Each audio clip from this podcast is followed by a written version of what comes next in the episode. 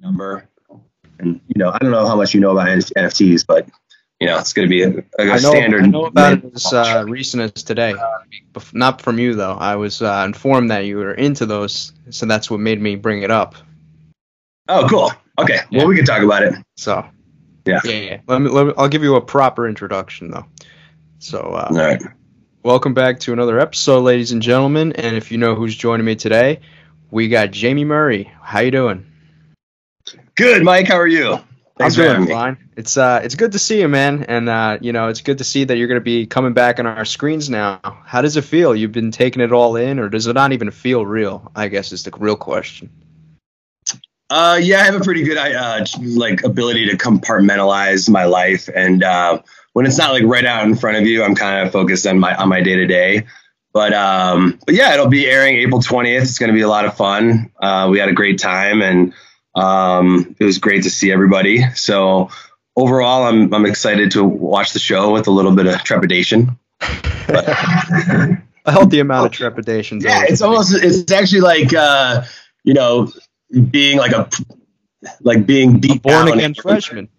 Yeah. Well, yeah. You had Melissa on. I'm not going to speak for her, but like for some of us, being on reality TV was stressful in the aftermath, and part of that relates to like production not necessarily being as upfront and honest as they could be. And so it's a trust thing, like you're going back in bed with someone who, has kind of screwed you over in the past. So, but ultimately I'm hoping that there's, some just basic respect offered to all of us, who did the show. Mm-hmm.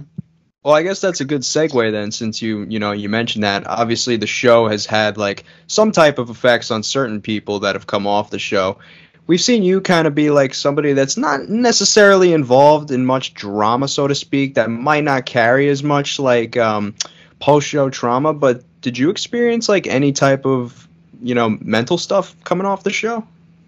Yeah, nothing like insane or anything like that, but like And I'm not using that term as like a throwaway term, like people have gone on some levels insane. But I just moved on. I consciously tried to move on from it. And I had at the time a business, and I just kind of threw myself into that. And I don't even know if I really, it's funny because when this next show came up, I watched the original show. And I swear to God, I was sitting there watching it like a few months back, and I'm like, I've never watched some of these episodes. So like, I guess I watched maybe a few episodes. What happened was right when the show wrapped, we saw the first episode of the Real World New Orleans, and they made me out to be a potentially racist or homophobic character as I relate to Danny and David, who has changed his name now. But, I was really pissed about it, and I basically didn't go to the rap party, and the producer kind of came up to me and was like, don't worry, Jamie, you come around. It's all good. You're going to come around on the show. And I was like so pissed because I'm like, but like you're making me come around to something that's like I was a racist and potentially homophobic. Like that's kind of hard. Even if you do come around, there's still there shouldn't have been coming around to in the first place. Yeah. Yeah. So it's like, that was kind of how I exited the show, and I guess honestly I never really watched the show. So did it traumatize me? No, I was I leave with a perfectly good feeling about the whole thing. Yeah. Would you say it was an organic thing for you back in the day when you initially stepped away from the spotlight? Like, were you trying to, or did it organically just happen for you? Yeah, I don't claim to have any type of talent, so it wasn't like people were beating down my door to hire me for anything. But I also wasn't really seeking it out. Like, I never got an agent. Weirdly, I did do three challenges. So that was kind of my dipping back into it a little bit, And no bar appearances, though? Well, yeah, I mean, a couple bar appearances, a couple of college speaking engagements. But, like, what the fuck do I want to, what do I know at the age of 22 to tell anybody, What did they have you speaking about at those engagements? Do you remember? Well, it ultimately ended in a Q&A session where we basically just talked about, you know, who hooked up with who and what the heck was New Orleans like, kind of thing. But yeah, what did I speak on? I didn't really have like a topic. I kind of leaned on Melissa or whoever else I was speaking with, you know, because they tended to book like 3 or 4 people at the same event. Right, because it feels like with some people that they put on those engagements, I feel like they're tailor-made to pertain to a certain demographic of cast members. Whereas, like, in your case, I mean, you're kind of, like, the more, like, relatable in the aspect of, like, just being, like, a normal guy, I feel like. You know what I mean? Like, everybody had, like, these stories that we saw. But from what I hear, I think you have, like, more to a story that just wasn't really necessarily as showcased as much as some of your roommates. Do you feel like your story took a back seat in a way? Well, it wasn't like I was wanting it to be in the front seat, but I don't think, my story was very uneventful. And in a way, I was very blessed in my childhood. So it's not necessarily story worthy, you know, not to say all of us have a great story. We are all worthy of our story, you know, no matter what your upbringing is. But, you know, like at the time, Julie was kind of the main story, or one of the main stories of the first season. And she was from this pretty hardcore Mormon family. And that's, if you're not aware of like that kind of type of, you know, belief system or lifestyle or whatever, that's inherently interesting, you know? So yeah, I'll tell you guys all about my suburban upbringing, but it just was not TV worthy. I mean, you did come from a Buddhist monastery though, didn't you? At the time the show was shot, I just graduated college, so I had never spent any time in a Buddhist monastery. I was into Buddhism. I've read a bunch of Buddhist shit. Oh, okay. But after the show is like my 20s was when I was kind of vibing all that type of stuff. Was there a particular event that prompted you to do that? Well, it was post Real World. I was living in San Francisco, and I kind of did have like a little bit of a crazy spiritual awakening. And I could get into it on the podcast, but it was very interesting, very amazing and profound. And from that, I kind of started really vibing Buddhist texts and things like that. What was this particular event? Because now you got me interested. It was basically, so in Buddhism, like if you know professional sports, there's like the icons of the professional sports world, you know. Mm-hmm. Steph Curry, Michael Jordan, in basketball, let's say, whatever. So in Buddhism, like currently residing on the planet, there are like some known teachers of Buddhism that come from like hardcore lineages of whatever they're teaching. And this one guy kind of entered into my orbit. His name was Namkhai Norbu. Namkhai Norbu is his name. And he was basically a Tibetan Buddhist master of this thing called Dzogchen. And I went to see one of his teachings in Oakland, California, and something gnarly went down in it. And it kind of woke me up to the fact that there's some realities around all these meditation, yoga, you know, Buddhist type of thing. And funny enough, actually, the next day after this event, I bungee jumped off the Golden Gate, which was very random. That was being planned, and I just happened to go to this Buddhist thing on a lark. And then, anyway, the next morning I had already planned. This was like a kind of military op to do this. And I did it. And when I did it, I was so, like, not fearful of anything because, like, I just had felt and seen and experienced something very, like, transcendent. And so... anyway, it was just like a funny little series of events or whatever that happened around this Buddhist thing. But yeah, I've been vibing that, you know. I have this like case with all these Buddhist texts in it. There's like one little suitcase, like a friggin', you know, like the suitcase in Pulp Fiction or something like that. And it has like 7 books in it. And I'm like, if I ever die, unexpectedly, like hand these off to my kids. And that's kind of, you know, that explains the levels of importance that that type of shit has in my perception. But so yeah, you probably feel a lot more zen these days, I would have to assume. Well, yeah, I'm feeling way more zen in my 40s. I was not zen in my 20s or 30s. But lately, I'm trying my best to get to be more zen.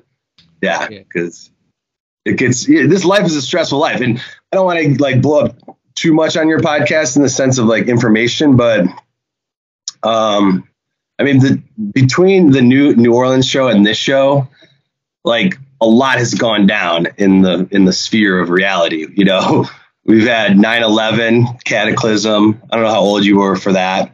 I was alive. Yeah. Yeah. And then endless wars in Iraq and Afghanistan that killed thousands of Americans are my age, you know, younger, whatever.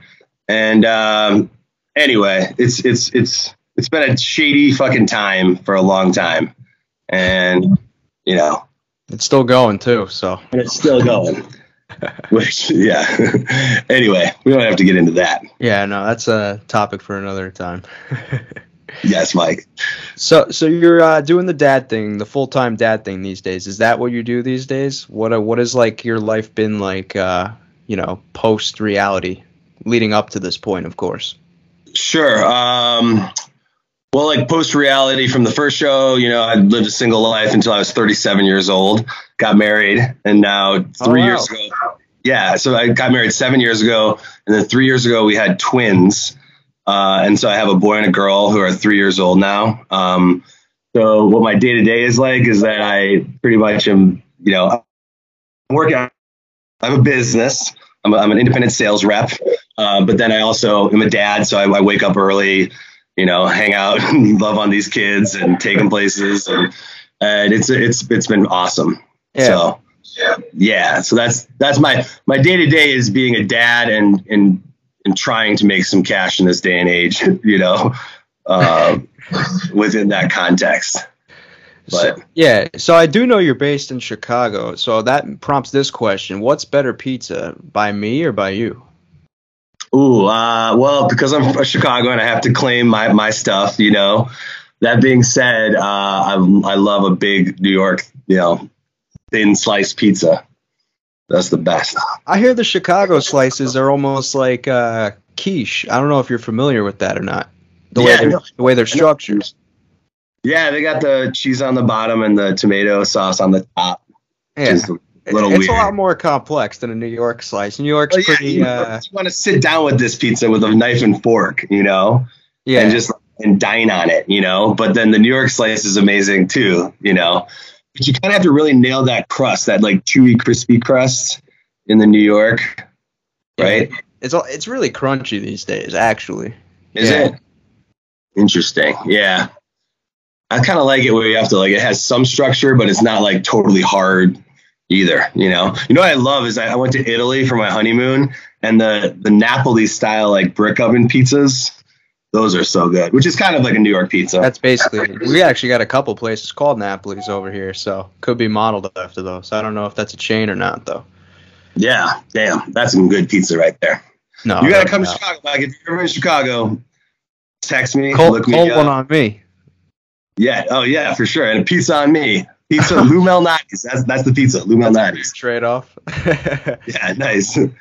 Well, what was the decision process like? You know, once you get this call for homecoming, like how were you first approached, and you know, maybe how early into this process did you decide, you know, I'm gonna go do this, or I'm not gonna go do this?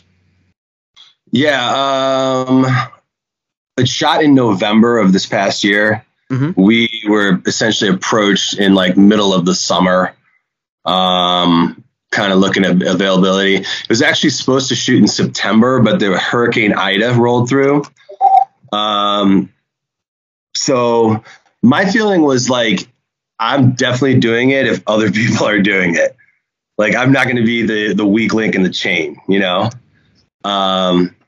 So, and then the only consideration after that is like, you know, am I able to hem myself in enough on these shows to where I don't get myself into trouble with like, you know, some of my politics, some of my thoughts, all that kind of stuff. Mm-hmm.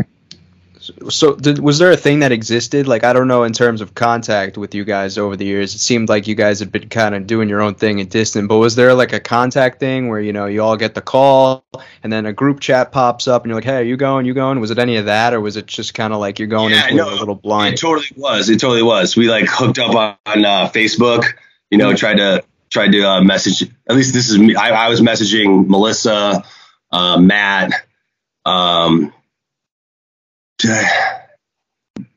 Juliet, Danny.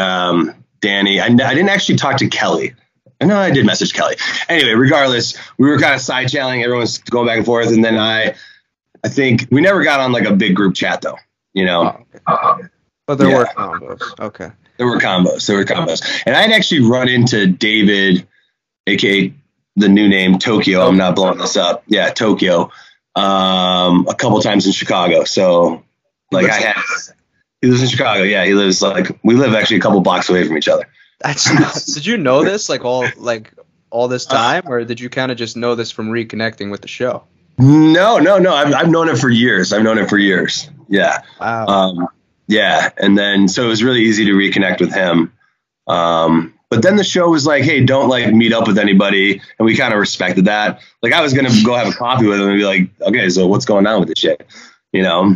I think you guys might go on the same flight even too. Cause yeah.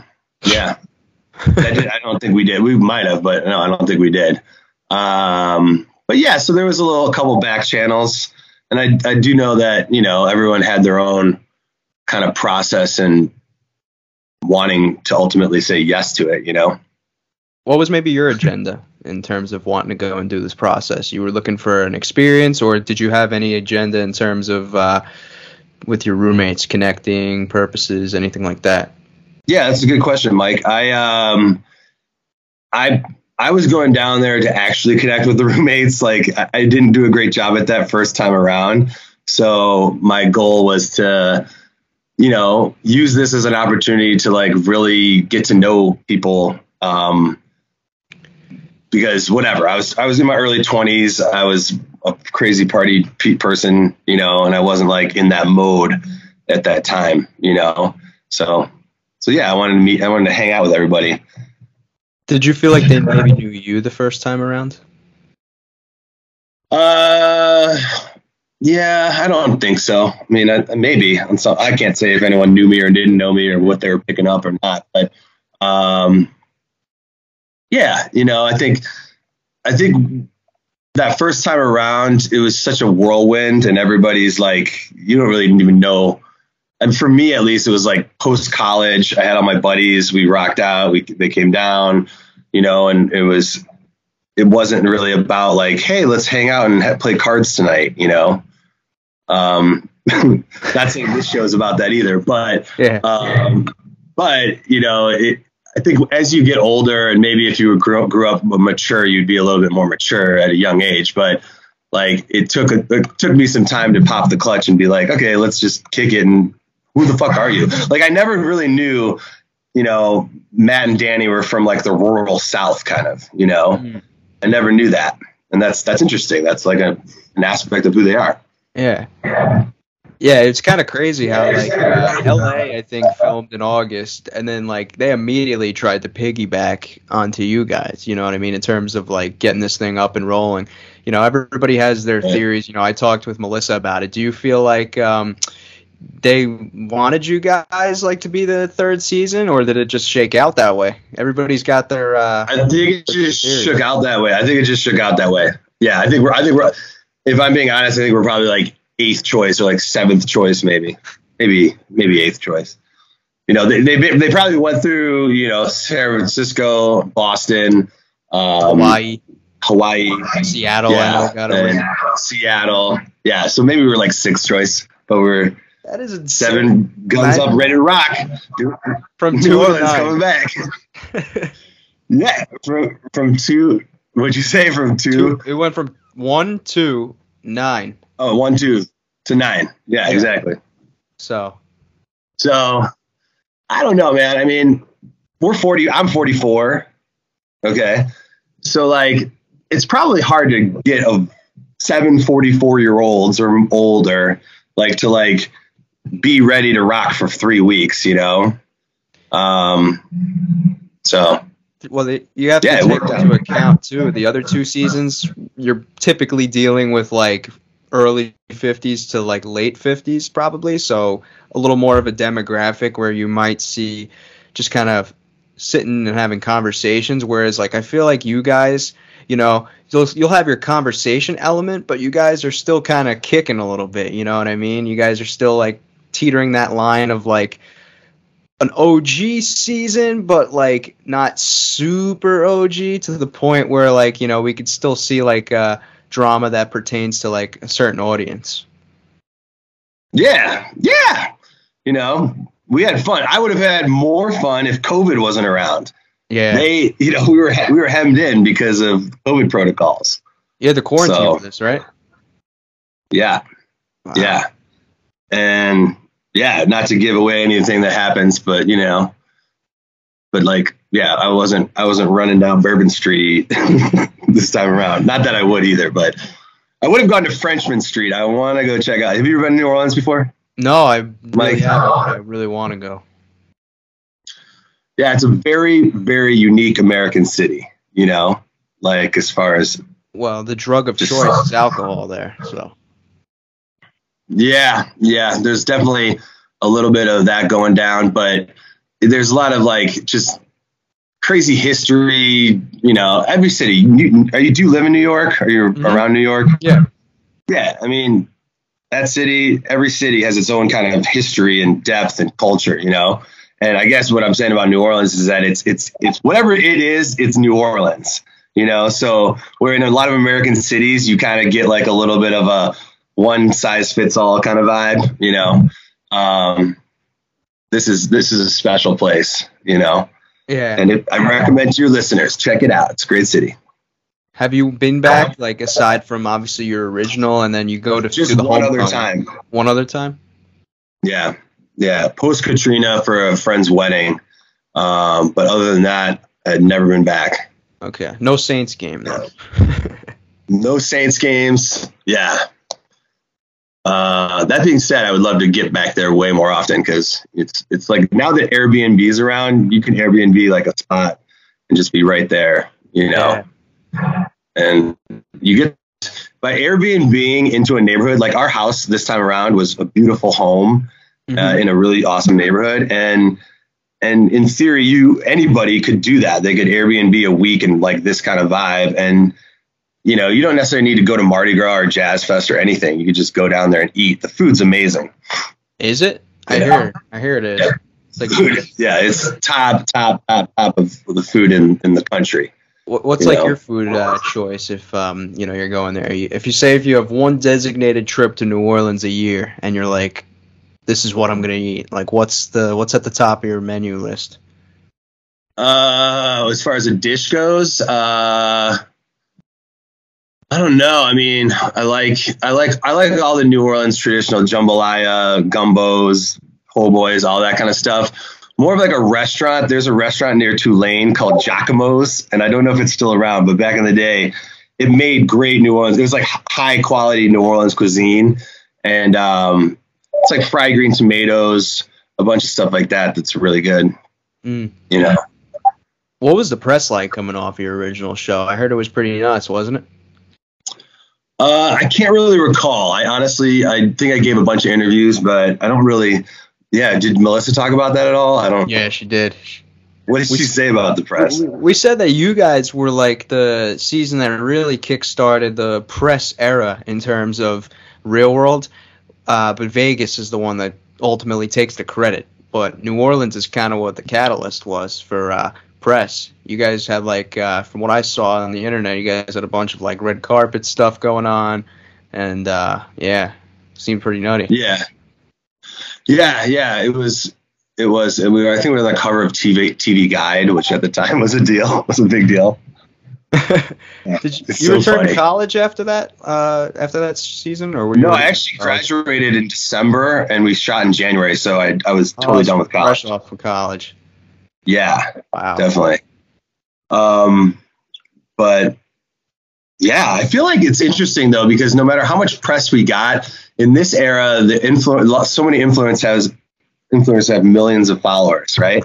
Mm-hmm. So it's just we're living in a different age with technology that amplifies personalities way beyond, you know, not to like compare the two, because it's ridiculous to compare it because the past is the past. But I see reality TV kind of catching a bit of a stigma these days of like kind of outdated and like not authentic anymore, whereas like you kind of came up in an era where it was ultra authentic, or at least it felt like that. Did you notice on your shows, because you did a Real World season and then you went on to do 3 challenges, were people like authentic, or was there a lot of you know, putting on for the cameras going on still? Yeah, I mean, there was definitely, you know, you're conscious of the cameras, people front for the cameras, you know, but every so often, yeah, conversations would happen where people are opening up and they're totally being honest, and they would actually show that on TV, you know, so, but maybe like you were saying off podcast or whatever about how like these shows are produced and there's a little like so much going on or whatever. I mean, I think there's room for quote unquote real reality TV where there's like actual good exchanges. Eric Nice was talking about like transformative reality TV shows. Like there's probably a market for that, but it might not be on like, you know, NBC. And then with streaming services, you got to remember now, it's a whole different type of dynamic, you know. I mean, you guys are on Paramount Plus, the All-Star Challenges are on Paramount Plus, and now they've got CBS is pretty much taking the challenge, like the MTV challenge, and there's a CBS challenge that's going to be coming out on Paramount now. So I don't know, man. I'm kind of nervous for the future. I just feel like by like 2024 that like at some point it's just gonna ultimately become the challenge being like signed over to CBS, and then there's gonna be no more flagship. Yeah, that's probably what's gonna happen, you know. But does that mean that like Derek and like people get to go compete on CBS? But that's the thing though too, because it's like all the CBS people are coming on to MTV's shows, but you don't see, you know, like Mark Long going and competing on Survivor or Big Brother on their network. It's like a one-way street thing going on right now, and that's like I've seen a lot to the dismay of the fans. Yeah. Well, we've always been the bastard children of MTV, you know. That's the thing. I don't know if you asked me this off camera or whatever, off podcast, but you asked like, you know, like, did you lean into celebrity or whatever after the original Real World? And like, because we didn't have a second season, we were just thrown out into the world with our measly $5,000. And it was like, all right, go have a good life. You know, where like a Jersey Shore had multiple seasons, and then they, you know, ultimately you get paid if you do multiple seasons. And I don't know where I was going with that. Anyway. Well, that's a good segue, since I talked about it with one of your other cast members who brought up Jersey Shore. Do you feel like Jersey Shore is kind of like an extension of the foundation that like Las Vegas, Real World kind of laid? Because I feel like, although I do agree, those guys are definitely entertaining, don't get me wrong. But like when Jersey Shore first came onto the scene, I feel like they took the groundwork that like you guys in Vegas laid and essentially parlayed it into their own genre, but of like a Italian Jersey style thing. Yeah, it seemed like a similar kind of vibe, and it was like a Real World essentially. Yeah, but you know what? For those personalities, it works, you know. And I do think like Vegas, Real World, that was like the first Real World where everything was just popping off, you know. Mm-hmm. Everyone was down to fucking get crazy or whatever, you know. I was portrayed as the crazy guy on my show, and I'm very tame compared to many of my friends. I hear that. I hear you're like, from all your peers, they, you know, they say that like you're like a down to earth, funny guy.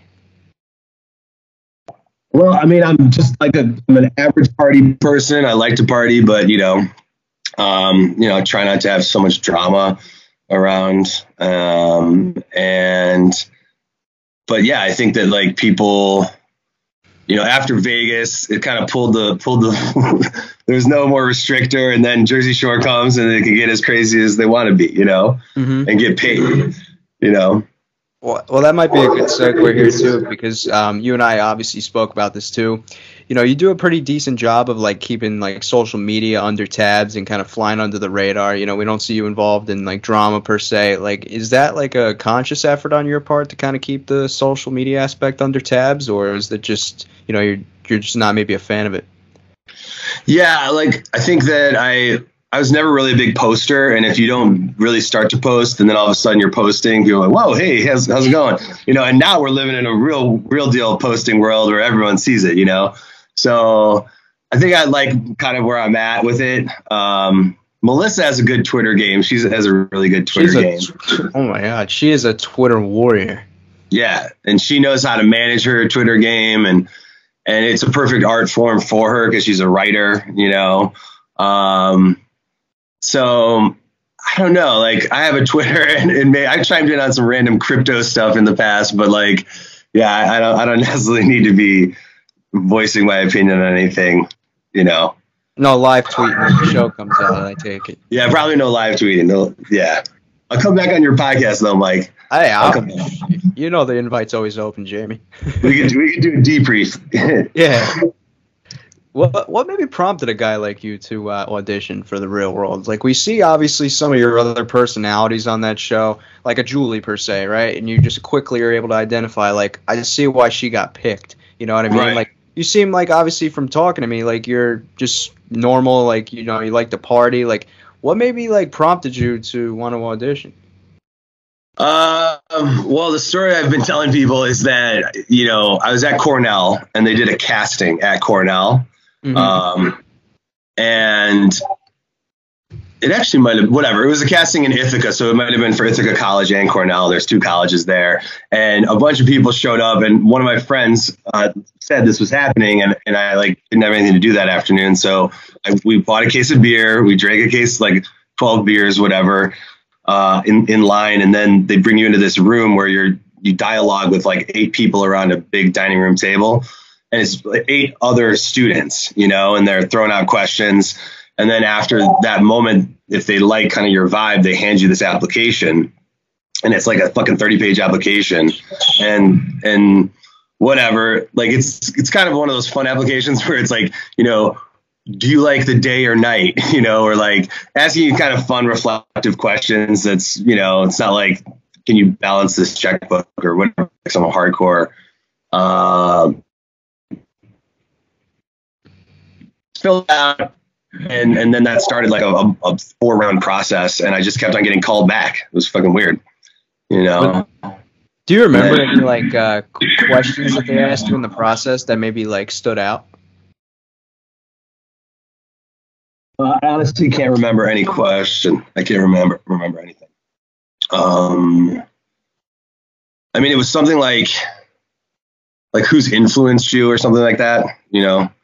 Yeah. Like, who's been a major influence in your life? And I can't remember what I answered, you know. Yeah. I mean, that was a while ago. I think, dude, you know what I think it was? Is that they are casting for specific typecasts, you know? Yeah. At least back then they were, okay? And like you said, Julie was a very clear, you know, oh, it's a small-town Mormon girl going out in the big wide world, you know, that was that. Yeah. So for me, I was the white frat guy, party dude, who's going to come down, rock the fucking New Orleans vibe, you know, and I didn't necessarily do that. You know, I was pretty tame, but that's, and then ultimately they kind of painted me to be potentially racist to my, you know, black roommate kind of thing, which again, no big deal. But so like, I think like I just must have fit like a certain type of basic bill, you know? Yeah. I've seen like in some cases there's a pattern where it's like the people that get casted for these shows don't necessarily or the ones that don't necessarily take the process itself seriously. Is that right? Am I like spot on in that regard? I think maybe, yeah. Maybe it's kind of like a person who's going at it like a, yeah, cool if it happens and no biggie if it doesn't. You know, but that's kind of for everything in life. You know, if you're going for a job interview, try to be a cool cucumber. You know, you don't need these fuckers. even though you might need them. And because sadly, people don't want to like partner up with desperation, you know, people who are, you know, needing something, you know. And I actually, if I can comment about the wider world right now, I'm loving this Amazon unions. I'm loving the Starbucks unions. I'm loving the fact that the workers are finally saying, hey, you know what? I want more out of my day to day from this company. And you could tell me to go fuck off, but I'm not going to. I'm going to unionize. So I think this is a good thing that's happening in society right now. And yeah. Anyway, I'm watching the news. I watch the news every day. I'm paying attention, you know. But yeah, I mean, if you're going to try out for a show, I mean, for me, I literally like didn't. Melissa had watched the show. I heard on your podcast that she watched The Real World. I never watched The Real World. So I was kind of just going through a process and, you know, whatever. I didn't really know what I was getting into. Yeah. Would you say that the challenges are maybe something you maybe took more of a liking to? Yes, really? Definitely. Did you intend on stopping those when it did ultimately stop, or you feel like it was more of on honestly, there? It was funny because at the time I judged older people on the challenges, so I was like joking with Cyrus and Mark Long and shit, like you motherfuckers are ancient. You know, the dirty now that's normal now. You got now CT just won the last two seasons of the flagship, and he's 41. Exactly, and he's probably he could win the next five if he wanted to. You know, yeah. So, and you could ask any of these old school dudes that there are definitely challenge eras. I was part of the first era, which was like the first five or the first four or whatever, all the way up to like Gauntlet 2, and then there was this middle era that happened for a bunch of years. And then it blew up into these shows like the International Challenge that they're pulling people from Survivor fucking Turkey and shit, you know? So that's the third gen. And now we just were talking about CBS maybe taking the show into the fifth gen, right? Yeah. But so I was in this first gen where like I felt I was old on Gauntlet 2. And I was like 28 or something, you know? Or I don't even know how. I might have been 26. But so, yeah, I would have, I don't know. Yeah. After that last challenge, maybe they just didn't want me back. I don't know. You know, well, I mean, I don't know if you've talked about this at all or not, but they actually put you on the rookies team on that show. And you had already done like two different shows and won both of them nonetheless. So, I mean, yeah, I forgot about that. Luckily, the rookies won. The rookies won the Gauntlet 2. Yeah. What the hell happened there, man? Like, what do you feel like? Like, what the hell went into that thought process? Like, here you are. Like, obviously, you come from a Real World season that's very identifiable, and you're on two previous shows. You win both of them, and then they're not only that, but they tipped the scales so much in the veterans' favor. Yeah. Just think about it. Imagine being the veterans. Imagine being like Mark Long right now, or like Brad on the veterans team, and see like someone like you who's won twice just get put on the rookies team, even though you've already done and won two challenges. Like, right.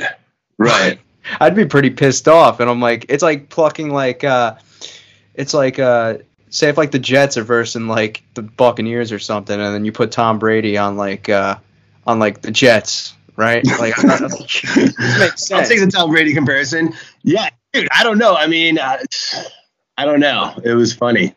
Yeah. I can't even really remember if it was – it all comes down to the final challenge, right? There was probably like 8 people still around for that, maybe 4 on each team, I think. That was such a good season too, and I know that I think the final itself, I think like I don't know if it was the rookie guys, the – veteran guys, but so they saw the course the day before or something like that, and they had to change the final up to what we saw, obviously, which was basically like a glorified like eating thing. Like if you could just eat this and under this amount of time, you win. But apparently there was supposed to be a bigger final. People are saying. Yeah, and somehow like because someone saw it, that was going to spoil the course or something. That wasn't your team, was it? No, I have no knowledge of that. I think. Yeah, I think it was the veteran guys. But that's like, I wish I could do these modern challenges because they get into that Eco Challenge level hardcore shit. You know? Yeah. That's interesting to me. I like that. And that is actually something I did after college. I did a few of those races. You did the Eco Challenge? I never did the Eco Challenge. I did this thing called the Mild 7 Outdoor Quest, which is a 5-day race in China. And then I did like a 6-day race in the British Virgin Islands. But the Eco Challenge, funny enough, actually, the Eco Challenge was created by Mark Burnett, or produced by Mark Burnett, and he ultimately did Survivor. But he cut his teeth producing Eco Challenges. And now actually Amazon Prime did a new Eco Challenge, like modern day Eco Challenge, and it's on Amazon Prime now, which is pretty cool. Yeah, Adam Larson and Tim Begge and 2 Survivor people did the Eco Challenge in 2002, I believe. Wow, I think I heard that. That's amazing. They fielded a reality team, and they did. Yeah, that's amazing. That's so cool. Yeah, man, if there's any reality stars out there who want to do a gnarly race, call me up. I'll be a team member. I think you've got a couple of people you could contact. You don't think you could contact like Mark or something, or somebody, and they would be on board for something like that? Fuck yeah. The question is, who would I contact? I'd like to go do a race with Eric Nice. I wonder if he's up for it. Oh, that guy keeps himself in great shape, so. Yeah, yeah. The thing is that, yeah, there are races like that. There's some amazing races nowadays. I mean, Tough Mudders are kind of fun. Those aren't like long-term races. Too, yeah. But they're like crawl through some mud, do some monkey bars, you know. And then go have a couple beers. Open bar this way. Yeah, dude. Yeah, some of these fucking. The fact that they did that Eco Challenge, those guys experienced some crazy shit. That is a hardcore race. My question is, were the challenges back in the days when you were doing them, were those seriously something that you had to train for, or were people more so training for the aspect of looking aesthetic, like on TV? Yeah, I would never in my mind was like, I need to really train up for this. If I wasn't shaving, I'm not saying I was. I'm not saying I was at all. But it was purely probably aesthetic, you know. But there were like some random shit that like we had to push a Celica 5 miles through the desert, you know, on one of these challenges. A Toyota Celica, a car, you know. So randomly, yeah, you would be using some cardio. What was your favorite challenge that you did out of the 3? Probably this Most Extreme Challenge, which was Road Rules, Real World, took place in. Yeah. Yeah. Oh, okay. That was a lot of fun. Did, you know, Europe. We were in Europe. We were, you know, it was fun. The second one. Oh, no, go ahead. Oh, they were going to have us do this crazy thing where, I don't know if you know what a trebuchet is. Do you know a trebuchet? Or do you know what a catapult, like in medieval times? Okay. So they had this device where you would hook up into it with like a harness on your chest, and it would literally like catapult you out into this gigantic net. But like, if you missed the net, you would like probably. And the guy was explaining to us was on these crutches, and we were joking. We're like, "Did you like do this thing and miss the net?" He's like, "Oh yeah, that's what happened," you know. And so we ended up not doing that, but it was supposed to be like live skeet shooting where you're flying through the air and someone's shooting you with a paintball gun. And that was something we didn't do. But that was something the producers were willing for us to do. The contrast is different, you know, like there was paintball competitions as challenges back then. Now this stuff, oh my God, they got people the flagship like you guys are wrestling on a semi truck while it's moving now and stuff. Like it's nutty, dude. That's crazy. That's crazy. Yeah, I gotta watch this stuff, man. That's amazing. I watched the All-Star one, the first All-Star one with Mark Long. That was a good one. Yeah, that was really well produced. You know, did you get called for any of the All-Star shows? Yeah, kind of got run around a couple times, and so yeah. Didn't happen. What was your answer? Yes or no? I probably would have done it. Yeah, but like it was kind of like, are you available? Yes, and then they ultimately passed on me. So yeah. Well, I mean, seeing as how you're going on Homecoming now, they might, you know, maybe they want to capitalize. Like once your show's out and done, and say if like there's another season after you guys are done premiering, like. That might be a good segue, getting some New Orleans cast members onto the All-Star show. So you never know. Maybe the door is still open. Yeah. This time, I don't know. It might require a lot more training this time around. But oh, yeah. Yeah. Don't worry. I'll get trained up. I'll be ready. No. Yeah, for sure. All right. Well, I'm so glad that I was able to get you on here today. You know, hopefully in the future when we got more to talk about, I'm sure we can maybe revisit this. But thank you for being so generous with your time today, and I had a fun time talking with you. Thanks, Mike. You're the man. Congratulations on everything you've done with this podcast. Thanks, man. It's great. All right, brother. And if the show's worthy of watching 6 episodes, well, watch 1 episode. And if you're, like it, watch 2 episodes. But it'll air April 20th. All right, man. All right, brother. Have a great night. You too. Take care. Bye.